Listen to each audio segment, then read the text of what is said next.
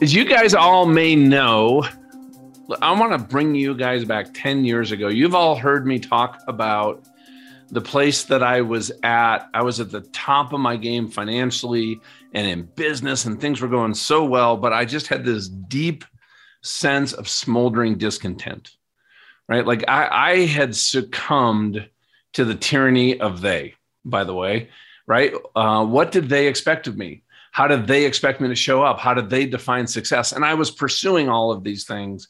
And it was just this deep and growing and gnawing frustration.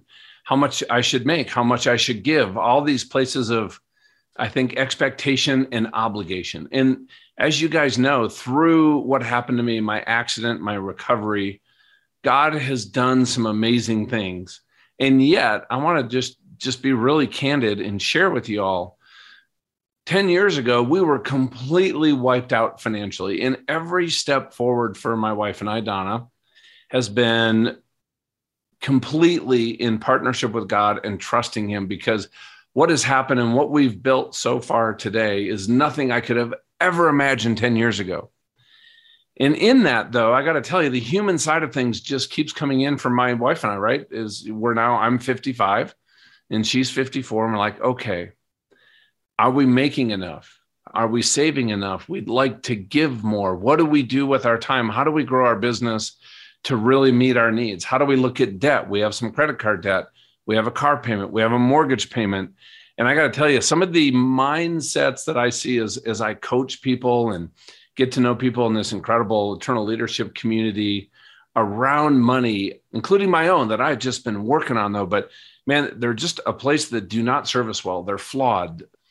And a friend of mine introduced me to Bob Lotich, who's here today. Bob, first of all, just welcome to the podcast. Thank you, John. It's an honor to be here. Happy to chat. Well, it's great to have you here because, you know, first of all, I want you guys to think about this. Bob, how old were you? Let's see, you were, a little background. You were in your early 20s. You were overwhelmed by debt. And now you find yourself stranded thousands of miles from home. And you had $7 to your name. And you just started crying out to God for wisdom. Like living like this was horrible. And I get it. And what God downloaded to you was this biblically inspired formula. And you started casting some big dreams. You're broke. And you're like, what if I could give $1 million away? I love that. I'm like, okay, I'm broke. You have enough money to go buy a In-N-Out burger. Like, that's it. Then you're done. Yeah. You're like, okay, well, what if I could give $1 million away by the time I'm 40? What if I could pay off my house? What if I could step into, I don't want to put words in your mouth, but this is my guess, into my full potential that God created me to be without money being a limiting source. Is that fair? Yeah, 100%. Okay. And in that, you know what it says in James, right? Ask for wisdom. Yep. It says God gives wisdom to all liberally without condemnation or criticism. Why do you think about that? God of the universe loves you individually, and whatever you come to Him on, He's not going to go, oh, seriously, you're asking that question? Or, oh, no, dude, you're not thinking about it right now. He's not going to condemn. He's not going to criticize. He's going to give you the wisdom that you need because He has plans that are beyond you. Now, in that, for the last 14 years, you've been able to do that. First of all, give away $1 million, get debt-free. You've been able to reach out and serve over 50 million readers and listeners on your website. By the way, the website, guys, go there. It's called Seed Time, S-E-E-D, seedtime.com. And you're coming out with a book that really gets deep into some of the things that we're going to be talking about today, because I think that getting clear on money, whether you're an entrepreneur, whether you're out there and you're a coach, whether you're working in a company, it is critical. And, but with that, Bob, I'd love to kind of rewind the tape a little bit because I'm really looking forward to our conversation, but kind of bring us through that. I'd love for you to bring me through what led you to being 1,000 miles from home, broke, and crying out to God going, this is not the life I want to live. Yeah. So it's interesting. It started with, really just a thing God dropped on my heart where I was living a kind of, mediocre Christian walk with kind of one foot in the world, one foot kind of, you know, so on Saturday night, I'm living the life. And then Sunday morning, I'm going to church and pretty much falling asleep most of the time because I was kind of hungover. And so I'm living that life. And I sense God calling me to kind of take like a sabbatical, an extended sabbatical. And wait, a sabbatical from the Saturday night parties or a sabbatical? Well, sabbatical is in moving away for a specific amount of time. So long story short, I end up getting a place down in Florida, a beach town down in Florida. And I had no idea that the financial journey was going to be part of this whole equation of what he was doing in my heart, because he was doing so much during this phase. But anyway, so towards the end of that period, I pretty much had kind of run out of money and blown all my money that I had at that point. And so, so at that point I was down to about $7. I had one credit card. I always joked that my saving grace was that I only thought you could have one credit card. I didn't realize you could have multiples. And so I only had one credit card that was about $260 from being maxed out. And I just picked up my paycheck. It was a Friday before my 21st birthday. I picked up my paycheck. I was on my way back to the landlord, or actually from the bank, to pay my landlord because the rent was due that day. And as I'm driving down the road right in front of a minor league ballpark, my car just stops like in the middle of the road. It stopped so fast I couldn't even pull over. So I'm literally stopped in the middle of the road. Cars are driving by. Everybody's looking. Engine blew, basically. Yeah, and I it ended up being an alternator. We'll get to that in a minute. So it breaks down. I'm sitting there. I don't know anything about cars. I keep turning the key. It's not starting. And, and at this point, it's like, it's a broken down car. That's not great. But as all these pieces come together, I realize this is becoming a really big problem because again, I have 3 hours to get back to my landlord and pay this rent. And if I don't, then she's going to tack on a $50 late fee. And it's only $50, like for me right now, that's not that big a deal. But at that point, I didn't have an extra $50 because my paycheck was just enough to cover that rent. So I didn't have the extra $50. And so I'm trying to figure out, all right, how can I possibly get my car towed and fixed and get back there? Like, and do all this in 3 hours and do this for less than the $260 of available credit I have. And, John, it was just like a life of financial chaos was like I had been hiding it, you know what I mean? But like it finally kind of came crashing down where I realized I have a problem. Like I thought I knew a whole bunch about money, but I actually didn't. And this was my kind of God like waking me up to realize you have a lot to learn here. You have a lot to learn. And anyway, so sitting in that car that day, I remember just being behind the wheel and just grabbing the steering wheel and just kind of having my freak out moment where I realized, all right, God, I don't know what I'm doing here. And if you have a better plan, if you have a better way, then I want to hear it. I'm all ears. And that was kind of that time where everything started to shift for me from that point. And how did you get the rent there in 3 hours? I did. God worked it out. How did you figure that out? So yeah, long story short, I didn't know anyone in town, so I didn't even want to call, but I ended up calling, I think I had a AAA card or something like that. So they towed me to this thing. I ended up getting to the mechanic, very grumpy guy. I remember like trying to open the hood for him and he was really angry that I was trying to open the hood for him. Anyway, all that to say, it ended up being an alternator. Cost me like $220 to get fixed. So then I went back and I had an hour's worth of time to spare to get my rent paid. Anyway, so it was just a crazy mess of an adventure. And, and I obviously wasn't out of the woods. I still didn't have any money. I lived on macaroni and cheese for the next couple of weeks. And, but that was my turning point where I started at least pointing in the right direction. Yeah, that reminds me of a friend of mine. They were in the same position. They were up in Oregon, and they were in an apartment, he and his roommate, and they were both hunters, and they had no money for food. So at 3 a.m, they went out with a bow and arrow and got one of the Canadian geese that all hunker down.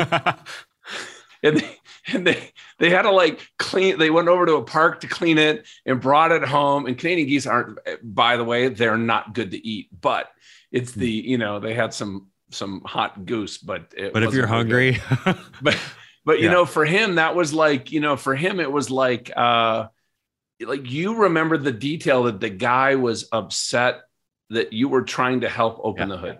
Oh, yeah. I think all of us have those inflection points. Some of those places, like You're so stressed financially. All those details have this clarity, and there's a reason, because when things are really associated with passion, good or bad, a purpose, like I don't like this, the brain puts those, and all of a sudden they become a filter.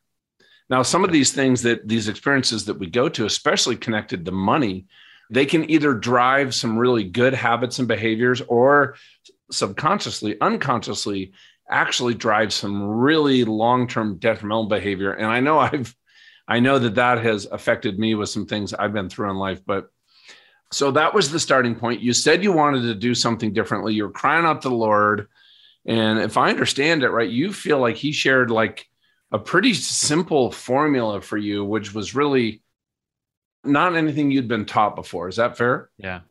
What was that? Yeah. I mean, over the next couple of years, I started reading every financial magazine and book I could get my hands on. And then in that, I discovered, wait, Proverbs talks a whole lot about money. Ecclesiastes talks about money, and many other places throughout the Bible as well. And there's a lot of biblical wisdom about money. And so I just started kind of like, pulling from this side, pulling from this side. It's like, all right, how do we connect these dots? And through all that, like at some point I discovered this quote from John Wesley, because in all this, I'm also wrestling with a lot of the theological baggage around money and, in different denominations viewing things very differently, and just trying to sort through this. Like, is it wrong that I'm trying to earn money? Like, how much is too much? And like all this stuff. And anyway, end up finding this John Wesley quote.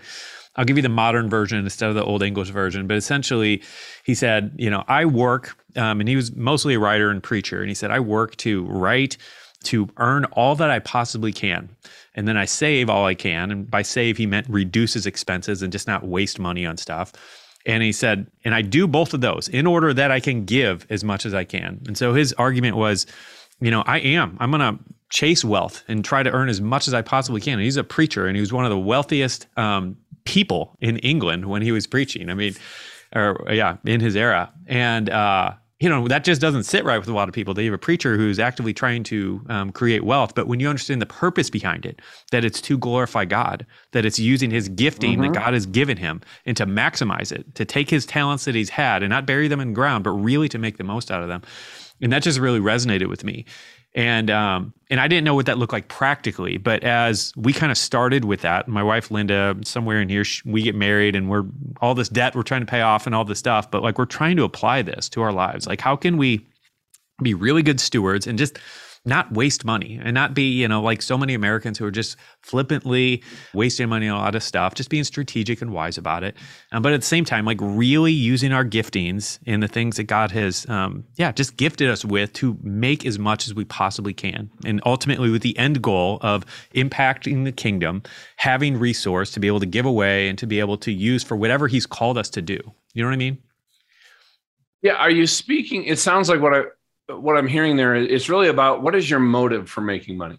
Is my motive to enrich myself, my lifestyle, or is it in that if I make more, I can give more, I can bless more? Like, I have 3 adult kids, right?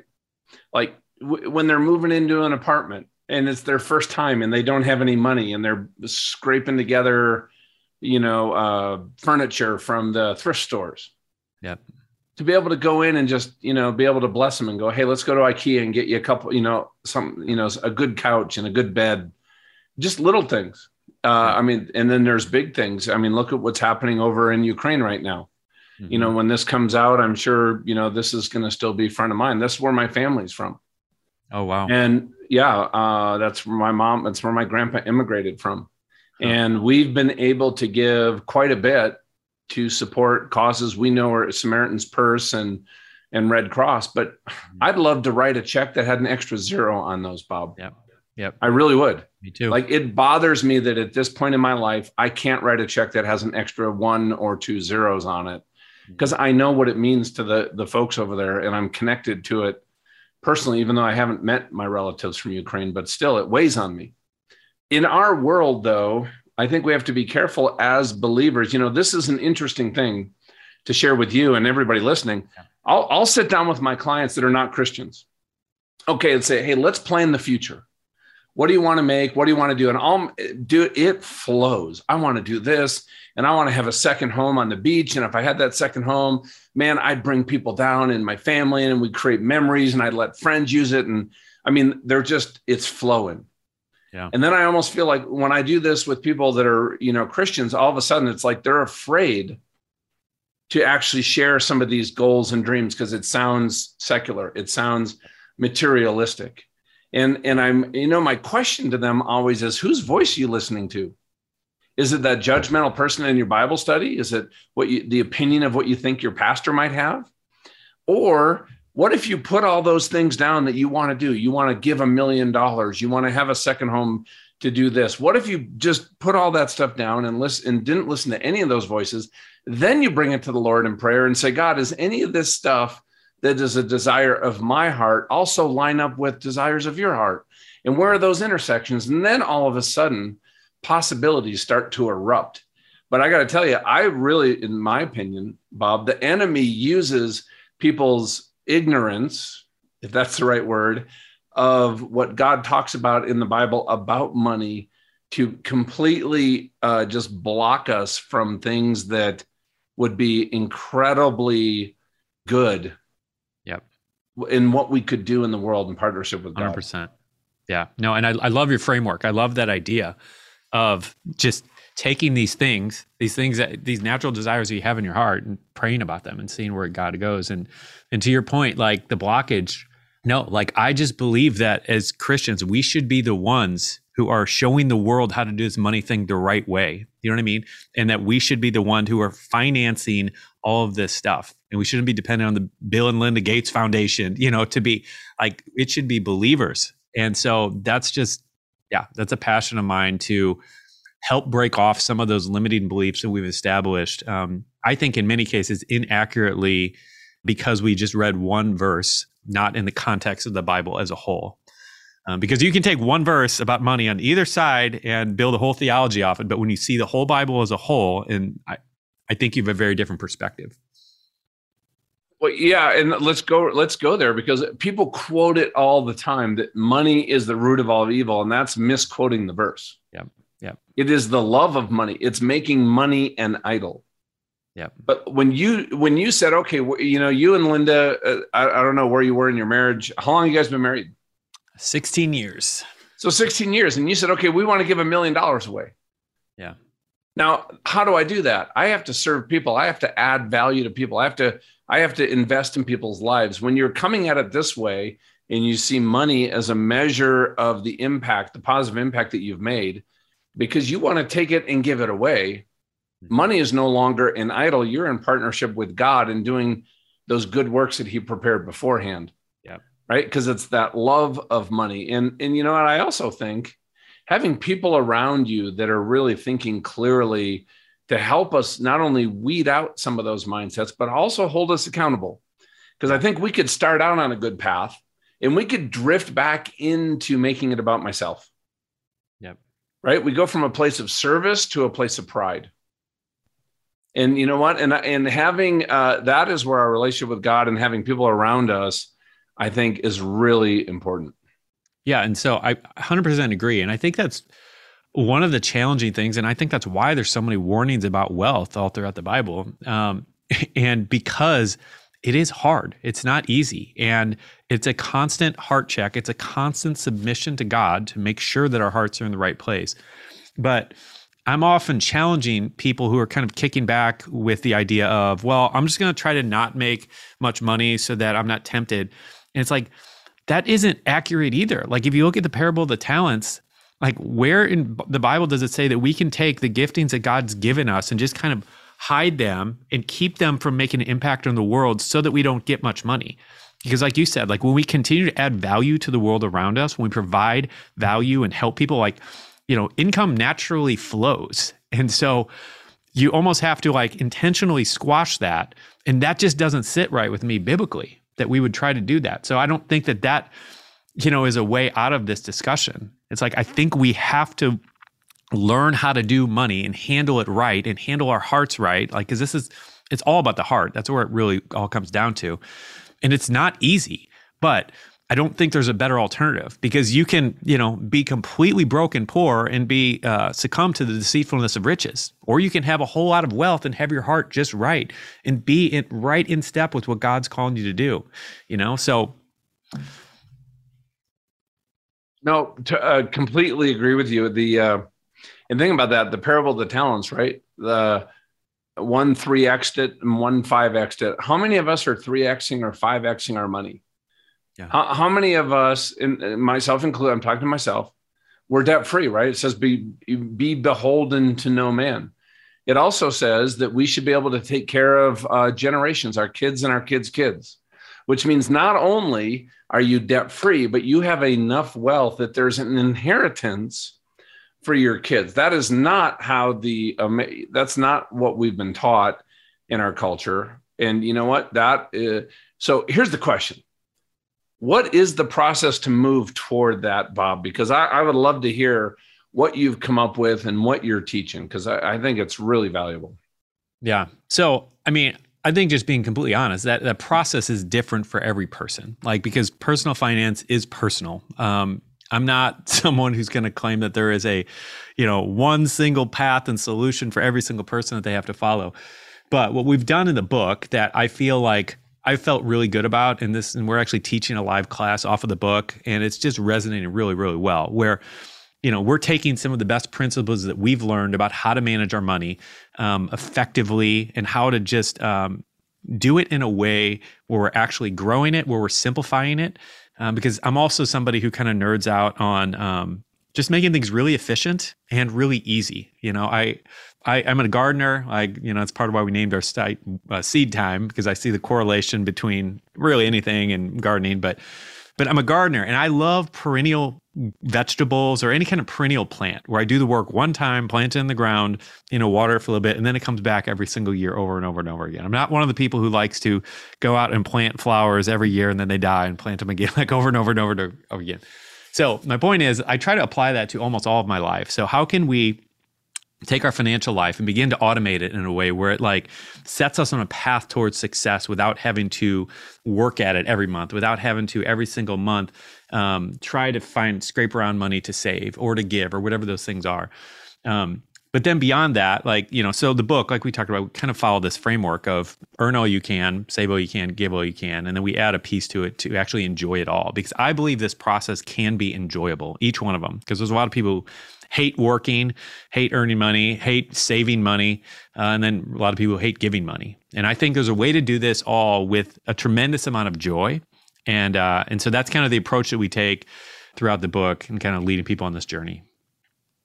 Yeah, and in here, there's kind of four parts of this framework and how you put this together. Can you, as somebody sitting here, probably, trying to figure out their budget, or, prices are going up right now. I looked at my food budget last month, and we were frugal, and it's me, my wife, and my son, and we spent $2,200 on groceries last month. Wow. Yeah. Yeah, right. And up. I got to tell you, there's no, there's nothing fancy in that. I'm like, honey, what?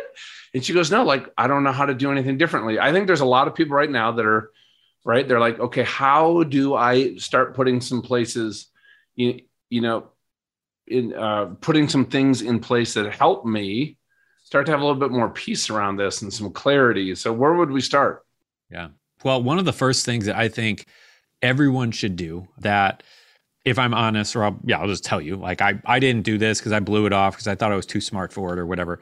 But everyone should be tracking exactly where their spending is going and paying attention to it. Okay. It's never been easier in the history of the world to do this. And so apps like Mint.com, personalcapital.com, you can go back, you can go in today. I use Simplify by Quicken, and I look at everything and I'm like, oh, hey, look at this. Yeah, here's a recurring payment. I thought we canceled that, but just by focusing on that this year, we've been able to carve out probably a couple $1,000s of savings just from paying attention to where we're spending money. 100%. And just like what you're talking about with you, the fact that you spent $2,200 on groceries last month, most people don't. And we talk to people all the time who are like, Yeah, we spent probably about $200 eating out each month. And then I'll have them do this exercise and it'll be like, oh man, it was like $700, $800. Like most people just have no idea how much they're actually spending. And when you don't have any idea, then you can't fix the problem spots.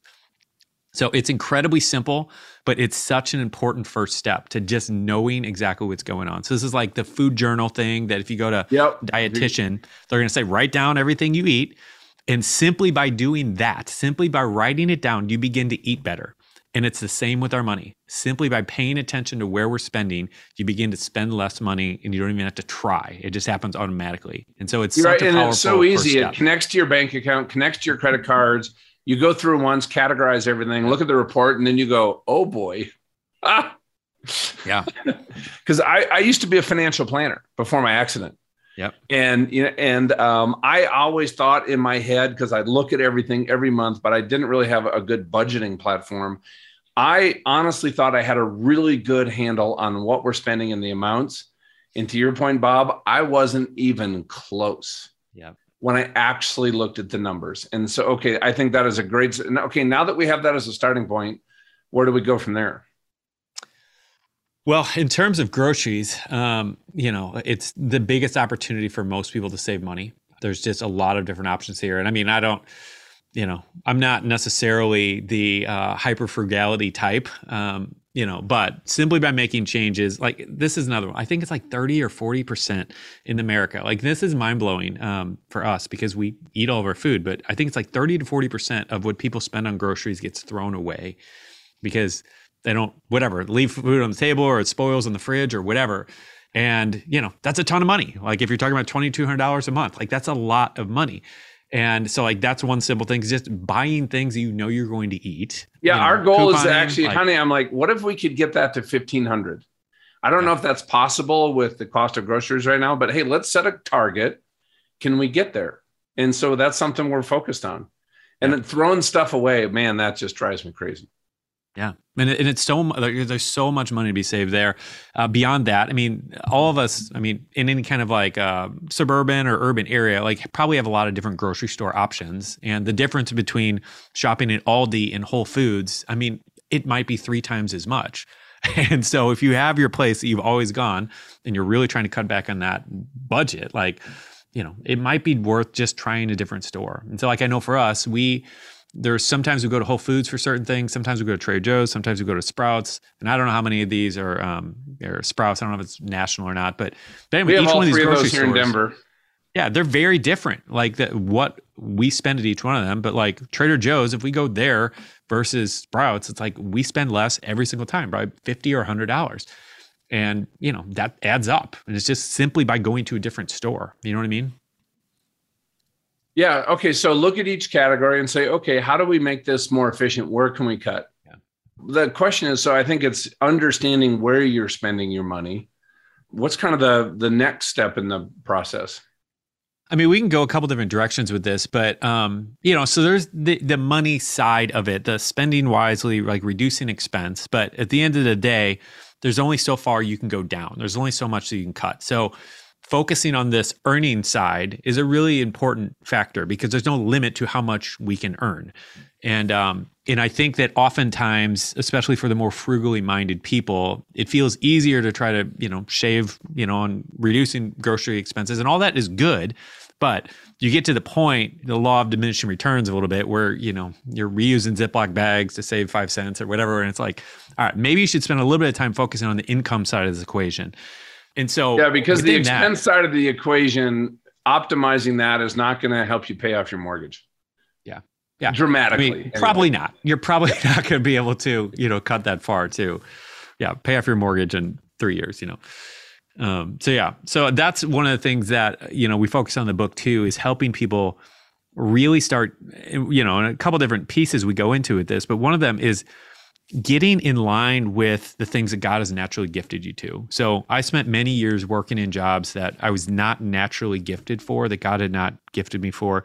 And that's an incredibly frustrating experience. Like for anybody who's in that position where you can work as hard as you want, but you're never going to be great at what you do because you're just not hardwired to be great at it. And so Einstein has this quote that I love where he says, If you judge a fish by his ability to climb a tree, he will always think that he's an idiot, basically. And we have that going on. Like, all of us are gifted in different ways, and yet there's a lot of people in jobs that they're not gifted for. And so it doesn't matter how hard they work, they're never going to be thriving in that position. And that's one of the important things, is to at least be moving in that direction, to continue chasing work where you are in line with what God has gifted you to do. Because when you do that, it's like you have the wind at your back. It's an unfair advantage over everyone else, all the other fish trying to climb trees or whatever, because now you're a monkey trying to climb a tree. And you have such a big advantage. And so that's one thing I'm always trying to encourage people to do. And it's not easy. Like, for me, this took probably 5-10 years to kind of transition out of that into work where I was stepping into what I was gifted to do. Well, I love that, the point you're making there, because, where I was before, that place of smoldering discontent and my life, my decisions had got me into a place where I did not personally feel like I had options to explore other ways to make money, other careers. I'm 45 years old. I'm not going to make a pivot now. And what I realized was, after the accident, because I was forced to, make a complete pivot. And I didn't realize at the time I had the power to completely rewrite my script, partner with God, and write a different story. Yeah.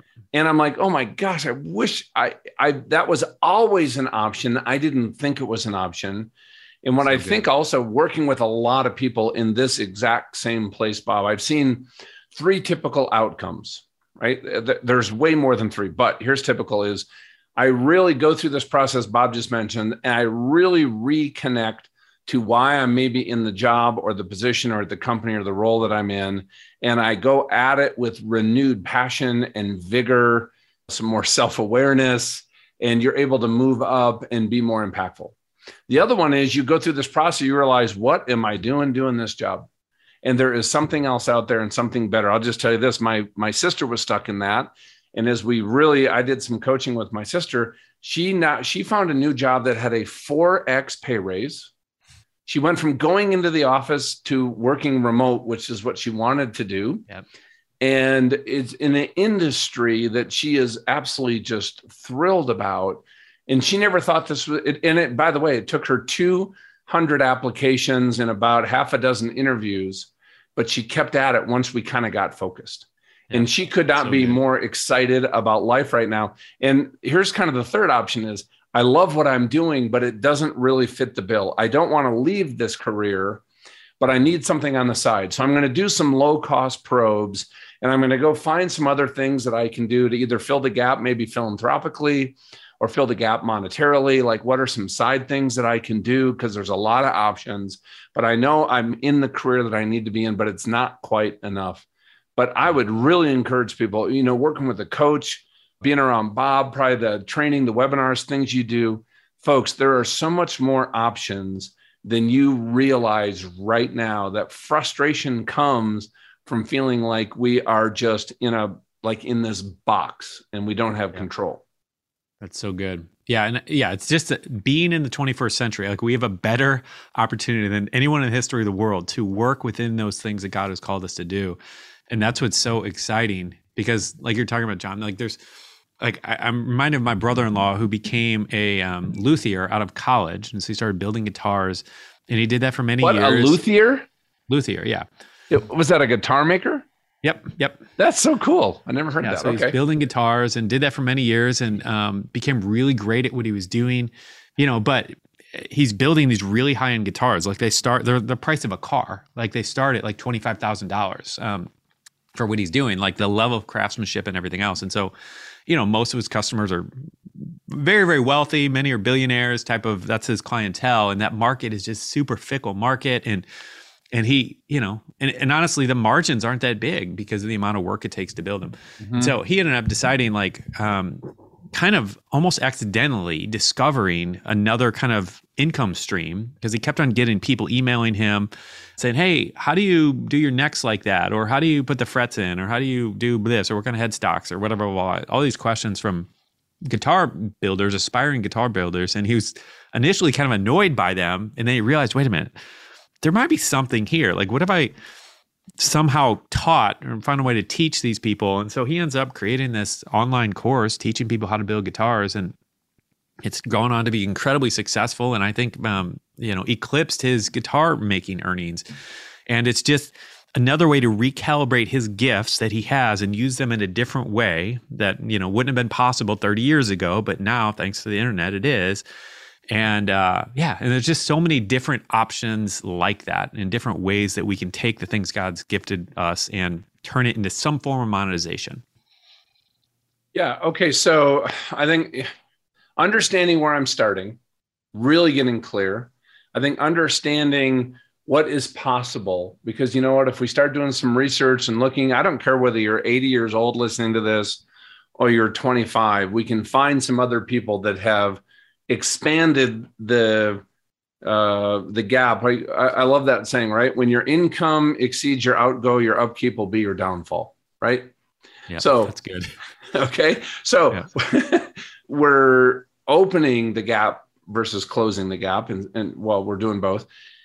Then, but here's a question I want to ask you, because this has always been, I think, part of it. And I think this is a key to this, is in giving. Yeah. And you guys have, and I love something you've done, and it's a goal my wife and I have, is you've always given your age, as in like you're 30, we're going to give 30%. One of the things Don and I have done, I was so grateful for God sparing my life and giving me a second chance.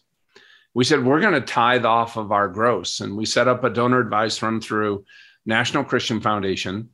And I take 10% of everything we make, and it goes straight into that before anything else happens. Yeah. And that's where we were able to give to Ukraine. That's where we give to any, and we want to do more. Yeah. But where does giving in that spirit of philanthropy play into how we are, I think, our relationship with money? I don't know. Like, I think this is something that, I can speak to the journey that God has brought us on, because I grew up just being very stingy, greedy, like just not any interest in giving. One of the stories that I tell sometimes is that, as a new Christian, when I was down in Florida, actually, in that sabbatical, barely a Christian at this point, I would say, I was going to this really small church, and they had a guest preacher come in, and during the service, like right in the middle of it, it's a church of probably 70 people. And he stops his message, and right in the middle of it, he goes, "Who here isn't tithing?" And like, really like just gruff and, and anyway, I thought this was a rhetorical question. And so I'm just kind of ducking my head. And anyway, they asked again, like, "Who here is not tithing?" And so I finally realized, like, this dude really wants an answer. And I'm like trying to like, can I crawl out of here? Like, it was so uncomfortable because, it's a small church. Everybody knows everyone. It's quiet. And anyway, and he just kept at it, like just determined to get an answer. And anyway, finally, like two guys kind of raised their hand and said that they weren't consistently tithing. And so then he calls them down to the front and then publicly berates them in front of the whole church for not consistently tithing. Oh my word. And I remember like, because I'm a new Christian at this point. Yeah. I remember thinking like, all right, is this it? Is this how giving is? Is this what giving is? Like, is this how it works in a church? And, so I had to like figure out like what is, real, genuine, biblical giving from the heart. And, Jesus saying it more blessed to give than to receive. Like, what is that? What is that? Because I didn't really know what that was. And anyway, and through, really just obeying God, like we just kind of obeyed God when he asked us to do things. It kind of felt a little bit crazy, and one of those was just giving some money to, some friend of the family that was, really broke and needed it. And we didn't know the situation, but being able to be there and kind of be part of that miracle that they were believing for and like seeing all that and experiencing it, it's like, whoa, okay. All right. So this feels a whole lot different than that day, when I watched, those two scapegoats march down and get berated for not consistently tithing, and we've been, tithing to our local church for 20 years now, so it's like, I don't have a problem with that. And that whole attitude to me just speaks to like this, like it's being imposed. It's an obligation. There is a huge difference of me writing whatever money I give from a place of obligation or a place of gratitude. Yep. Right. And when I had no money and Don and I were like, you know what, I'm grateful that I'm alive. I'm grateful that God has, connected us to some of the best medical care out there that I mean, he opened doors for some of the people that treated me, surgeons and so forth, that were the best in the world. Like all of a sudden we're going down to meet this guy who's world-renowned facial reconstruction surgeon. Yeah. I mean, that's why I'm not all, my face isn't all jacked up. You look great.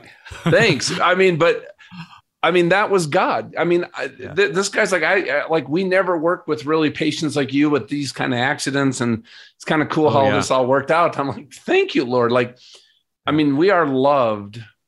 And like when I was in God's presence, Bob, I knew when I first felt his presence, what overwhelmed me was unconditional love. And I knew that anything and everything I had ever done in the past was not even relevant.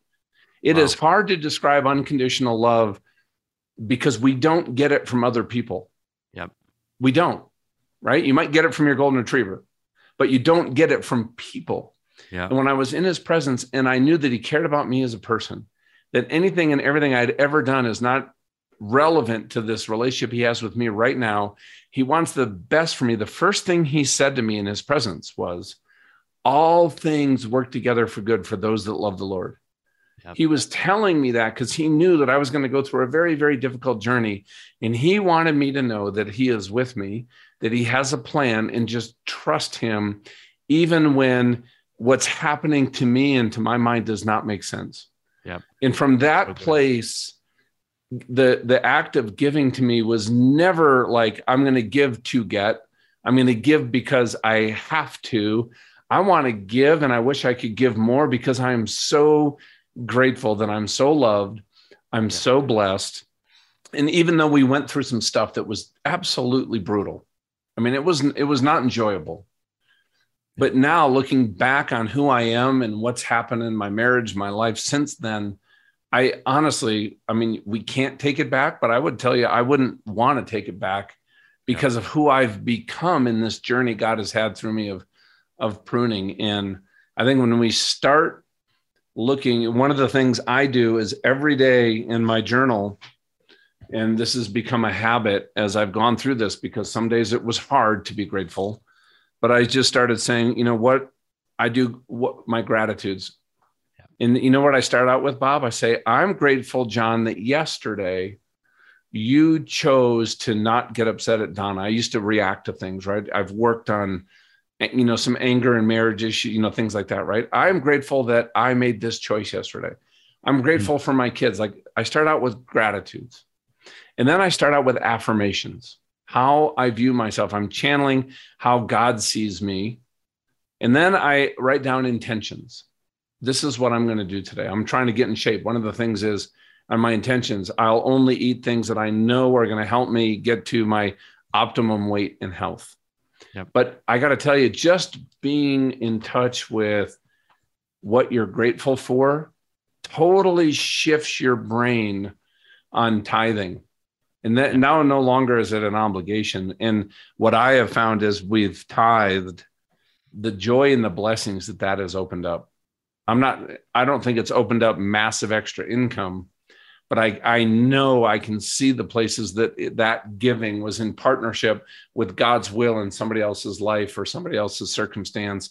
And the fact that we had this privilege, this honor to be part of what God is doing in somebody else's life, to me is just like, man, that is the best, isn't it? Yeah, no, absolutely. And I mean, and I think the whole, tithing or giving and then just expecting money to come in the mailbox. Like, it's just short-sighted. Like, to limit God's blessings to only something that can be measured in dollars. It's just so short-sighted for how good and how big God is that it almost seems silly thinking about it that way. But when you look at the blessings, all these things you're talking about, you know, it's like the same with us. It's like, you know, we're giving a significant amount of our income away at this point, but the life that we live now is so much more blessed in every single way I can possibly imagine than before we were doing this. And so that's why we've continued to do it. You know what I mean? It is out of obedience to God, but because it's something specific that he's asked us to do. But beyond that, it's like there's a almost selfish motivation where it's like life is just more blessed this way. So why would I not want to continue this? You know? Yeah. And you know what? It makes me think back to what we started with around that motive around money and the love of money, mm-hmm. right? If I don't feel like I have to hold on to it, but I feel like I'm a steward of it and I'm holding it with an open hand. Yep. And giving then is something joyful and fun. If you get there on your giving, you're not going to have to worry about your motive and your motivation when it comes to how you think of money or money becoming an idol. Yep. Right. That is kind of maybe your checkpoint. How's that? Yeah. Yeah. I think it's great. I love it. Well, with that, okay. How do people connect with you? Finally, the book, Simple Money, Rich Life. It's coming out right now. It's something I'm going to sit down, by the way, for everybody listening, with my wife. We love reading books together. We've read all kinds of books, relationship books, personal development books, spiritual books, and we read them and then we talk about them. We're going to be reading Simple Money, Rich Life together with our kids and talking about everything that's in there as we are continuing to move forward with what we want, what I think God's called us to do in the world and financially. So how do people connect with you, find you, get the book, Bob? Yeah. So yeah, simplemoneybook.com. You can just go there and grab it. Beyond that, if anybody wants to just kind of take a sneak peek at it, if you go to 3daymoneychallenge.com, we're giving away three of the most important practical takeaways from the book that anybody can go get. You can try that out. Like, I just really want to see people impacted with what's in here. And so if somebody can't afford it, like, start there, try those out. And then if you love that, if you like, then go grab the book or something. But point is, there's three different things that I think are really important that almost everybody should be doing. So that, and then just our website, or we have a podcast, Seed Time Money Podcast, any of the above. Yeah. Love to connect. That's awesome. And the 3-Day Money Challenge, that's THREE. So it's spelled out. Either one. They both should go there.